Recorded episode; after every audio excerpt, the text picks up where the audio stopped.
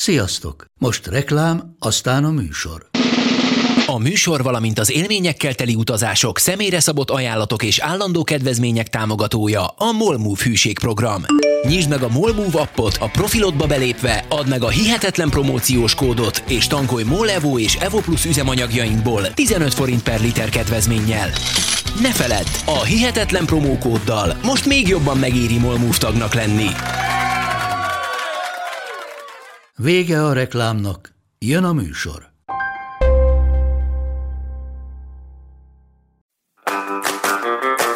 Sziasztok! Ez a Töri Fakt.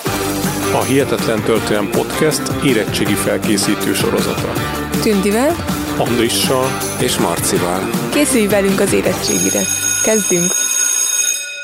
Sziasztok! Sziasztok! Sziasztok! Üdvözlünk mindenkit a Törifak 14. adásában, melynek témája Hunyadi Mátyás politikája, illetve most fogunk beszélni majd a török ellenes harcairól. Meg fogjuk nézni, hogy milyen előzményei voltak az ő uralkodásának, hogyan központosította a királyi hatalmat, milyen volt a gazdaságpolitikája, illetve a külpolitikája, és hogyan zajlott nála a trónutódlás. Illetve még arra is ki fogunk térni, hogy valóban igazságos volt-e. Kezdjük akkor az előzményekkel. Hogyan került ő trónra? Hunyadi Mátyás trónra kerülése egy nagyon érdekes történeti előzményre tekint vissza, hiszen maga a Hunyadi ugye nem egy királyi dinasztia, hogyan kerül mégis trónra Hunyadi Mátyás. Ha végighallgattatok az előző adást, akkor visszaemlékezhettek, de mindjárt ezt meg is tesszük közösen, hogy ugye a trónon ekkor ugye ötödik László ül. Viszont mi is történik itt a Hunyadi családdal? Hunyadi János és Szilágyi Erzsébet házasságából két fiú született. Ugye Mátyás 43-ban született, és ugye ez mind a mai napig Kolozsváron látható, a házra ki van téve. Hogyha Kolozsváron jártok, akkor ott még megvan a szülőház, és kinn is van rajta egy ilyen tábla, hogy ott született Mátyás király, úgyhogy ez tök menő. Így van, még ugye a bátyja, ugye hivatalos fárományosa volt a Hunyadi örökségnek, ugye maga Mátyás pedig ugye Kolozsvári születésénél fogva Vitéz János váradi püspök neveltetése alatt kulturális, vagy olyan papi pályára szánták egyébként Mátyást. Viszont ez a történelemben nem így alakult. Hogy is fordult úgy a kocka, hogy végül Hunyadi Mátyás lett nem csak a Hunyadi örökség várományosa és egyben örököse, hanem a magyar királyságé is. Ugye atyuk halálakor ugye László kezébe került a hatalmas Hunyadi vagyon, a tíz éve fiatalabb Mátyás akkor még ugye a háttérben marad. László a tisztségeket és a hozzátartozó várakat is meg akarta tartani. Már itt azért fontos ki, hogy itt Hunyadi Lászlóról van szó, ugyanis a király is László, csak ötödik László, és emiatt konfliktusba került a királlyal ötödik Lászlóval. Hunyadi László ö, ö, tisztázatlan körülmények között fogságba ejtette a Nándorfehérvár alá érkező ötödik Lászlót, a király kísérőjét, Cilei Úlikot pedig meggyilkoltatta. Fél évvel később a király kiszabadult, és ígérete ellenére bosszút állt Hunyadi Lászlón, méghozzá úgy, hogy a Budára érkező Lászlót felségsértés vágyával lefejeztette. Ezt az egész sztorit dolgozza fel ugye a Hunyadi Opera, úgyhogy ha azt láttátok, vagy megnézitek, akkor ti is jobban át fogjátok látni, hogy itt milyen urak kiknek az oldalán álltak, és hogyan mentek itt a politikai belharcok. Így van, hiszen itt a belharcokban szintén még a bárói csoportok továbbra is, tehát Hunyadi szemben a Círlei Garai ligával még mindig konfliktusban vannak az országban. Tehát itt egy igen belpolitikai konfliktusról beszélünk itt a felségsértés mellett. Természetesen 5. László a fiatalabbik testvérről sem feledkezett meg, ugye Hunyadi Mátyás pedig ugye Prágába fogságba ejtette. Ekkor az ország gyakorlatilag a belháborúk szinterévé válik. A Szilágyi Mihály vezette Hunyadi párt és a király hívei egymás ellen szervezkednek és harcolnak, amíg Hunyadi ö, Mátyás Prágában 5. Lászlóval fogságban van, tehát 5. László viszi magával Prágába. Ugye nagy összecsapás azonban elmarad a két liga között, illetve Szilágyi Mihály és a királyi támogatók között, és 5. László 1457. novemberében váratlanul meghal. Tehát megüresedik a magyar királyi cím, és 5. Lászlónak nincs fiúgyermeke, ekkor 1457-ben. És ezzel kapcsolatban nincsenek ilyen elképzelések, hogy lehet, hogy megmérgezték a királyt? De itt vannak összeesküvés elméletek, hogy itt akkor történt egy pucs. Erre azért nincsen hivatalos forrás, ez meg is történt. De van rá esély egyébként, igen. Mert viszonylag fiatal volt Igen, az igen. László. Igen, igen, fiatal volt nagyon, ehhez képest abszolút.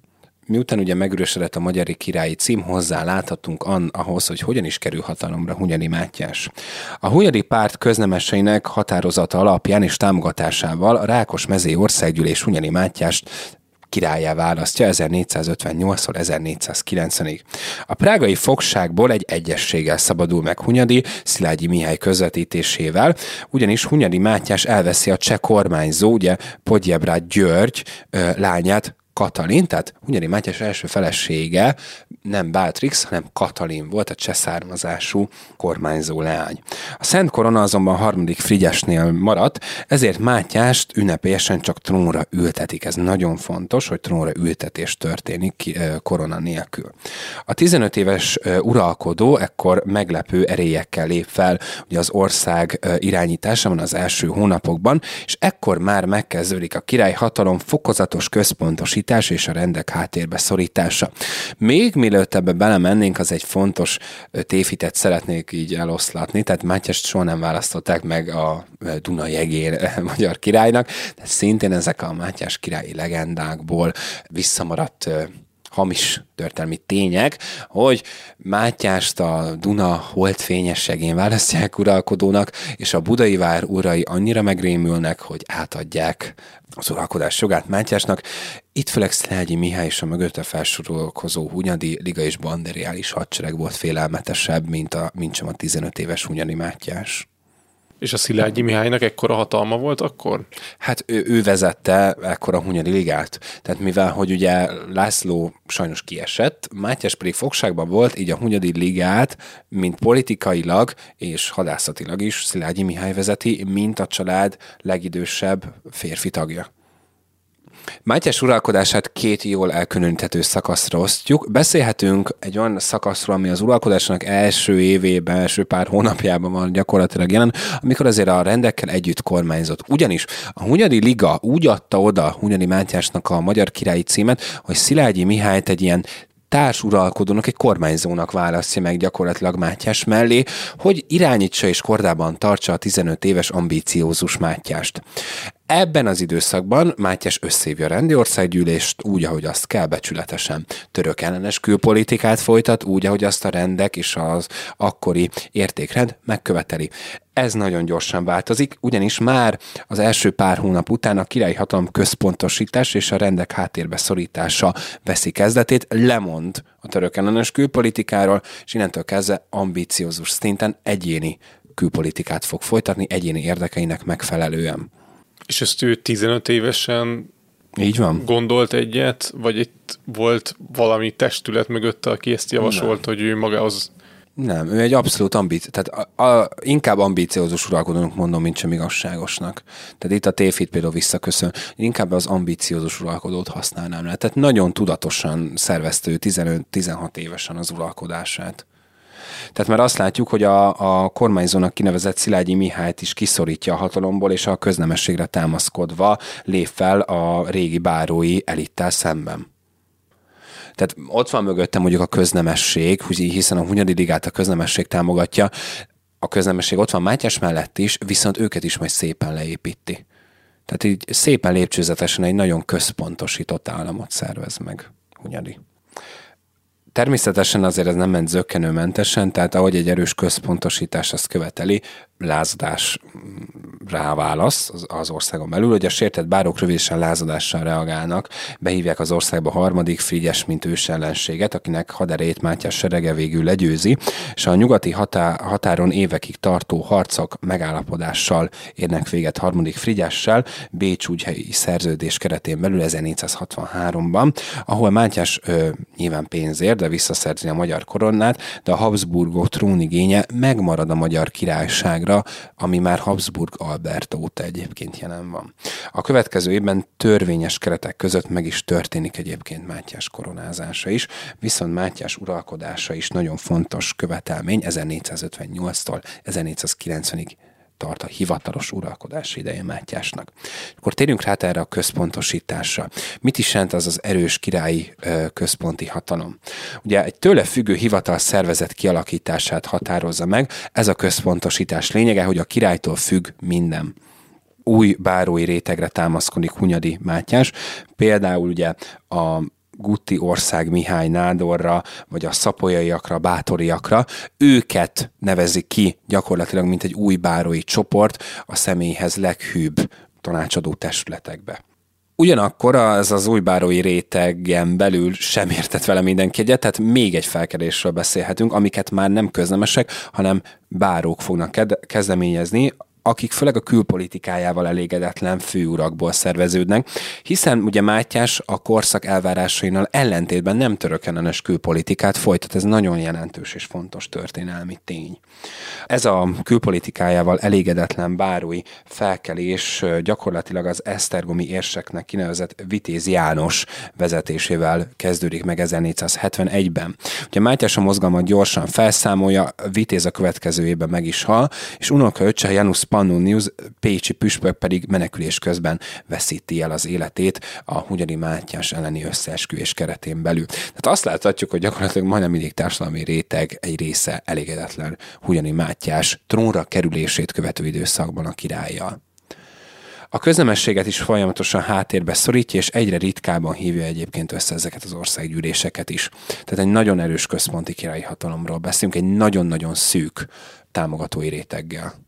Tehát akkor ez már itt rácáfol arra, hogy igazságos lenne Mátyás király. Így van. Hát mondjuk ez attól függ, mit tekintünk igazságosnak, de igen. Tehát akkor nem volt annyira népszerű a nép körében sem. Nem.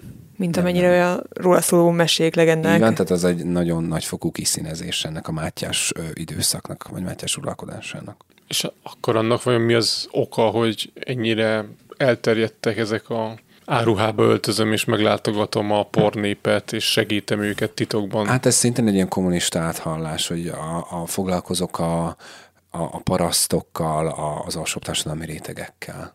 Tehát ez is szintén egy ilyen nagyon marxista jellegű történetírás, hogy az alsóbb rétegek felemelése, vagy háttér, vagy előtérbe helyezése. De azért a személy még mindig elég ilyen köztiszteletnek örvend itthon, tehát hogy az egyik pénzünkön rajta is van. Így van, mert ettől függetlenül azért mondjuk külpolitilag elér jelentősebb eredményeket, és az ő uralkodás alatt egyébként valóban stabil a gazdasági helyzetünk is. És most pont a gazdaságpolitikájáról fogunk beszélni. Így van. Mátyás bevételnek jelentős növelésére törekszik már trónra kerülésének időpontjában. Ugye a pénzügyek kezelését függetlenítette a királyi tanástól, és létrehozott egy önálló pénzintézetet, gyakorlatilag egy önálló kincstárságot, amelynek élére egy polgári származású szakembert, Ernust Jánost helyezi, tehát nem köznemest, ez is nagyon fontos. A királyi hatalom alapját egy új adórendszer fogja megalapozni, és annak bevezetése fogja biztosítani. Ilyen volt ezek az úgynevezett kincstári adók bevezetése. Ugye a már a 12. adásban említett első Károly által bevezetett kapuadó helyett a portális adót, a füstpénzt vagy kéményadót fogja bevezetni, azaz ugye nem területre, hanem háztartásra helyezi az adóalapot, amit innentől kezdve a jobbágyok már nem tudnak kijátszani. Ezen kívül a 30 vám helyett bevezeti az úgynevezett koronavámot, mint kereskedelmi vámot, illetve a legfontosabb az úgynevezett rendkívüli hadiadó volt, amit évenként akár többször is beszedett, tehát innentől ez a rendkívüli jelző értelmét veszti az adóval kapcsolatban. Ugye a füstpénzt ugye a kapuadó megváltoztatás sát jelentette. Ugye a jobbágy porta mögött ugye többen laktak, azaz arányosabban többen tudtak fizetni háztartásonként. Tehát több kémény volt magyarán egy háztartáson belül. A 30 vám helyett ugye már ugye előbb említettem, hogy koronavámot fog kivetni. Ugye a 30 vámra szerzett mentességek innentől kezdve az érvényüket vesztik, amivel szintén jelentősebb jövedelmekre fog szertenni Mátyás. A rendkívüli hadiadó ugye háborús költségek címén évi egy aranyforinttal növelte meg a, a jobbágyi terheket, ez azért a jobbágyság számára egy magasfokú adó volt. Mátyás éves jövedelmei így összességében ebből a három újfajta adóból meghaladták az 500 ezer aranyforintot, és kétszeri adó kivetés esetén akár 750 ezer aranyforintot is elértek. Ez az addigi királyi jövedelmek meg háromszorozódását jelentette a magyar királyság területén példaértékű királyi jövedelmekről beszélgetünk itt most. Ugyanakkor a nagy ellenfél ugye az oszmán birodalom éves bevételéhez képest Mátyás jövedelmi elmaradtak. Az oszmánok 1 millió 800 ezer aranyforint, átváltva természetesen, tehát 1 millió 800 ezer aranyforintot tudhatnak maguk mögött éves szinten az adókból. Nyilván területileg is jelentősen nagyobbak. A végvárrendszer fenntartása évente körülbelül 200 ezer aranyforintba került, míg a híres úgynevezett fekete zsoldos hadsereg fent, fenntartása minimum 250 ezer aranyforintba került Mátyásnak évente. Tehát gyakorlatilag Mátyás jövedelmei jelentősek voltak, de döntően a zsoldos hadsereg fenntartására mentek el. És ez a zsoldos hadsereg nem az oszmánokkal foglalkozott, hanem Mátyás önálló külpolitikájának biztosításával. És a nevüket honnan kapták, hogy fekete sereg? Hát a, a fekete sereg elnevezés nem abból állt, hogy fekete ruhában rohangáltak. A fekete sereg arra utal, hogy nem egy állandó állami hadseregről beszélünk, hanem egy zsoldos hadseregről, tehát nem hivatalos királyi haderőről beszélünk. A fekete seregben gyakorlatilag három fegyvernemet különböztettünk meg. Különböztettünk meg könnyű lovasság és gyalogság, nehéz lovasság és gyalogság, valamint ugye tüzérek is ö, voltak jelen. Főleg huszita, cseh, német haderőből tevődött össze a fekete sereg, voltak benne azért magyarok is. Mátyás halála után gondot is fognak okozni egyébként a magyar királyság területén, fosztogatnak, rabolnak, hiszen ők nem állami hadsereg zsoldot kapnak, tehát nekik a pénz a, a motiválás, nem pedig az ország védelme. És így, hogy ekkora nagy sereg állt mögötte, így most térjünk a külpolitikájára, így könnyebben folytatott hódító jellegű külpolitikát. Mi jellemezte ezt? Így van, a külpolitikai nagyon jelentős Hunyadi Mátyásnak szintén két részre oszthatjuk. Egy török ellenes külpolitikára, ami annyira nem számottevő, és egy saját érdekekből vezetett támadó jellegű külpolitikára. Itt felhívnám a figyelmeteket, hogy ez eredetileg az előző témához tartozik az érettségi felosztásban, viszont én azt is javaslom, hogy a Mátyás törökenes külpolitikáját itt tanuljátok, egybe tanuljátok Hunyadi Mátyást, mert az előző tétel elég nehéz, így is elég sok, illetve Hunyarit azért érdemesebb egyben látni, hiszen látjátok, hogy milyen összefüggések vannak az ő belpolitikája és az ő külpolitikája között, illetve akár a gazdaságpolitikája között is. Az uralkodó hódító jellegű külpolitikát folytat, ugye Mátyás a német-római császári korona elnyerésére törekszik, ez a leghőbb vágy, a legfőbb külpolitikai iránya, amit már a rendek félreállítása után fog megkezdeni. Az uralkodó előbb a cseh korona megszerzésért indított hadjáratokat egykori apósa ellen gyakorlatilag, majd a Habsburgok ellen fordul. A kibontakozó cseh háborúban, ami 1468-tól 79-ig tart, egy elhúzódó háborúról beszélünk, a magyar seregek sikereket érnek el Sziléziában, illetve Morvország egyes területein, amiket el is foglalnak és a magyar királysághoz csatolnak. Ám a lengyel Jagelló dinaszti és a cseh koronáért szállt harcba, így a magyarok, ö, magyarok győzelmének ellenére, ugye Probjevrá György halálakor nem Mátyás, hanem a prágai rendek a lengyel Jagelló Ulászlót választották királyuknak 1471-ben, de a Csetrónra egyébként még Mátyás a Katalinnal kötött házassága miatt még egyébként jogalapot is tarthatott volna. Már ugye a csehországi hadakozás alatt kiül a konfliktus a harmadik Frigyessel, aki ugye félti a hatalmi egyensúly felborulását a cseh korona megszerzése miatt és ezért ugye a jagellókat is támogatja a cseh párharc során. Az osztrák háború 1477 87-ig húzódik, ahol újabb gazdagabb tartományokat kebelezve Hunyani Mátyás, mint például Alsó-Ausztriát vagy Stájerországot, illetve Bécs várát is elfoglalja 1485-ben, és a Magyar Királysághoz csatolja.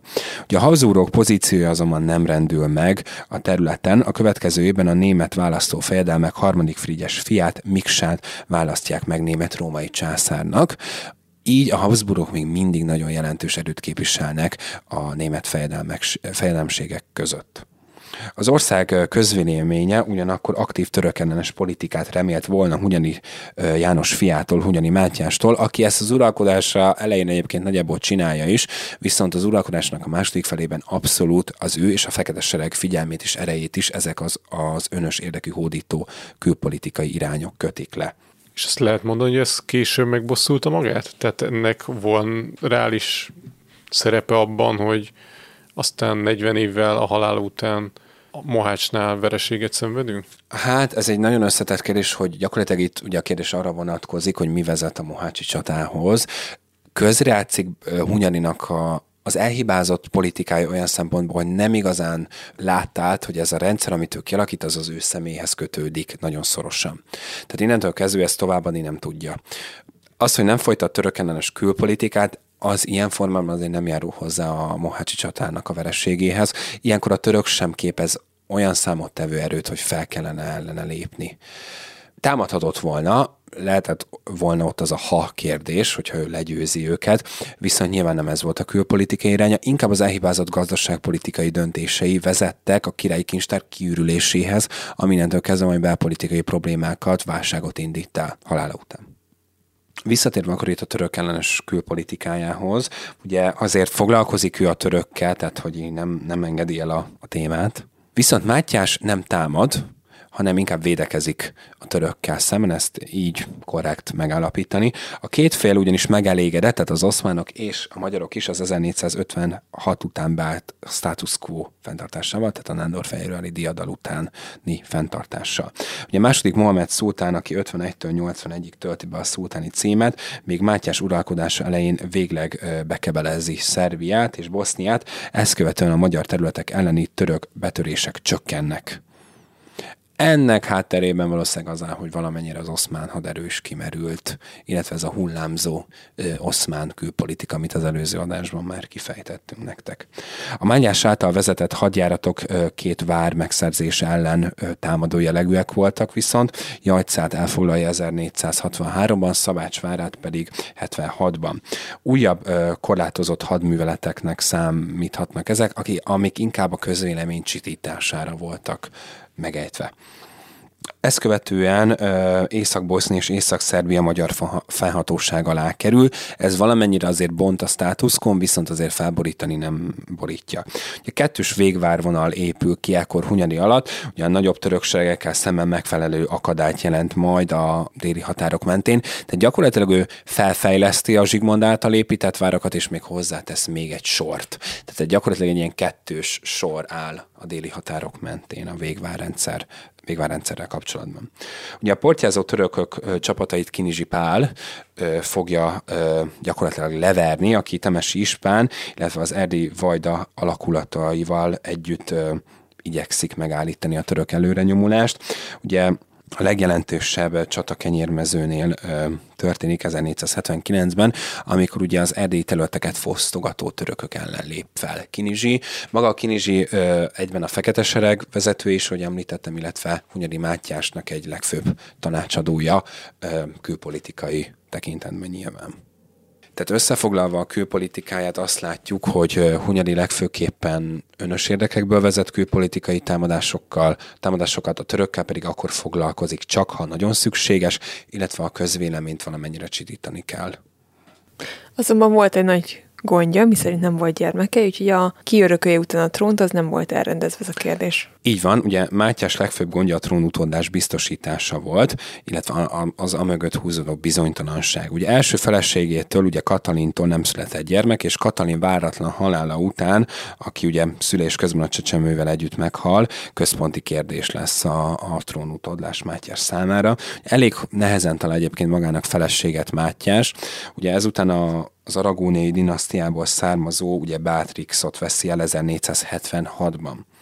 Ugye az ő házasságuk ugyanakkor gyermektelen marad, ugye Mátyásnak egy polgárlánytól ugye korábban született fiú gyermeke, akit ugyanakkor a magyarok a magyar rendek, bárói csoportok nem ismernek el hivatalos magyar királynak, ugye fattyúnak ö, tekintik így a rosszabb nyelvek szerint, ugye Korvin Jánosnak hívják ezt a bizonyos ö, fiúgyermeket. Ugye Korvin Jánosnak Hunyadi birtokok és egyéb javadalmak átadásával az ország legnagyobb birtokosává teszi egyébként Hunyadi Mátyás, a nádort és a köznemességet is megpróbálja ugyanakkor mellé állítani, ö, törvényeket is ad ki ö, ennek érdekében 80 85-ben és 86-ban, ugyanakkor a magyar rendek nem fogják elismerni soha Korvin János hivatalos örökösnek.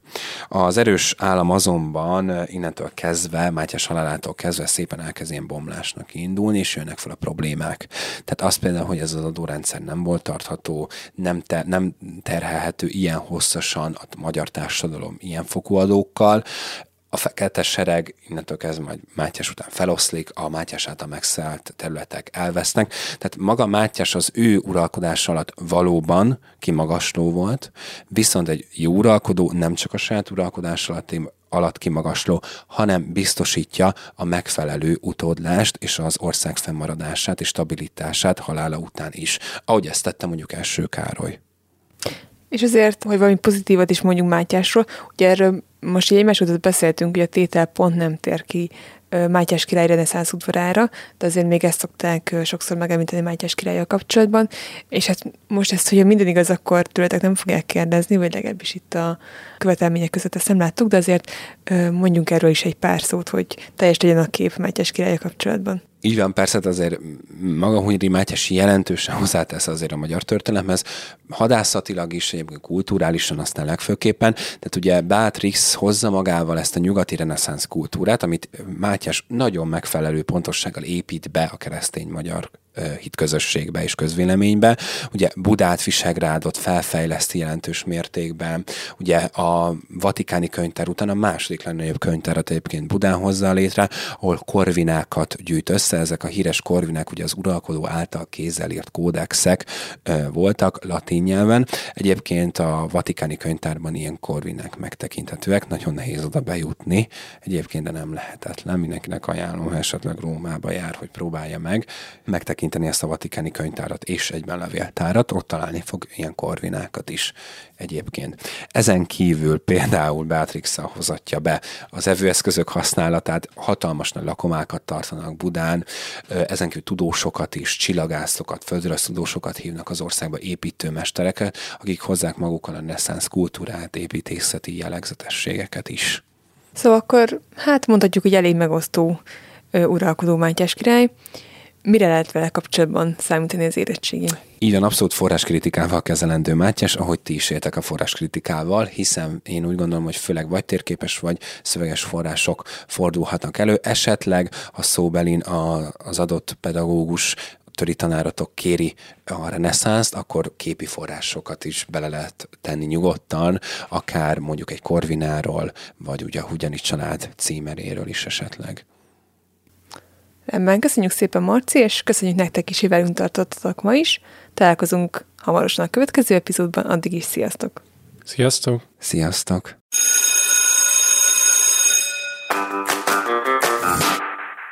Kövesd a Történelem Érettségi Instagram oldalunkat is, ahol további hasznos anyagokat, vázlatokat, fogalomgyűjteményeket és érdekességeket találsz a felkészüléshez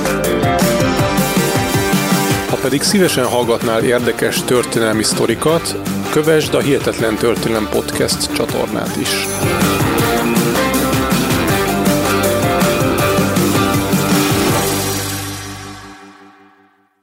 Ha más podcastekre is kíváncsi vagy, hallgassd meg a Béton műsor ajánlóját. El tudod képzelni, hogy a podcastet, amit éppen most hallgattál, fél év múlva már a mesterséges intelligencia generálja? Mi sem. De ha érdekel, eljötte már a gépek lázadása. Hallgass bele az Embertelen podcastbe. Orsós Lajos vagyok, a műsor házigazdája. Egyelőre még élőben. Egyelőre. Fedezzük fel együtt, hogyan ismerkedik, randizik, mesél és vitatkozik Betty és Péter, két teljesen mesterséges intelligencia. Lajos, a podcast címét mond még egyszer, Léci. Oké. Okay. Embertelen podcast. Ez a műsor a Béton közösség tagja.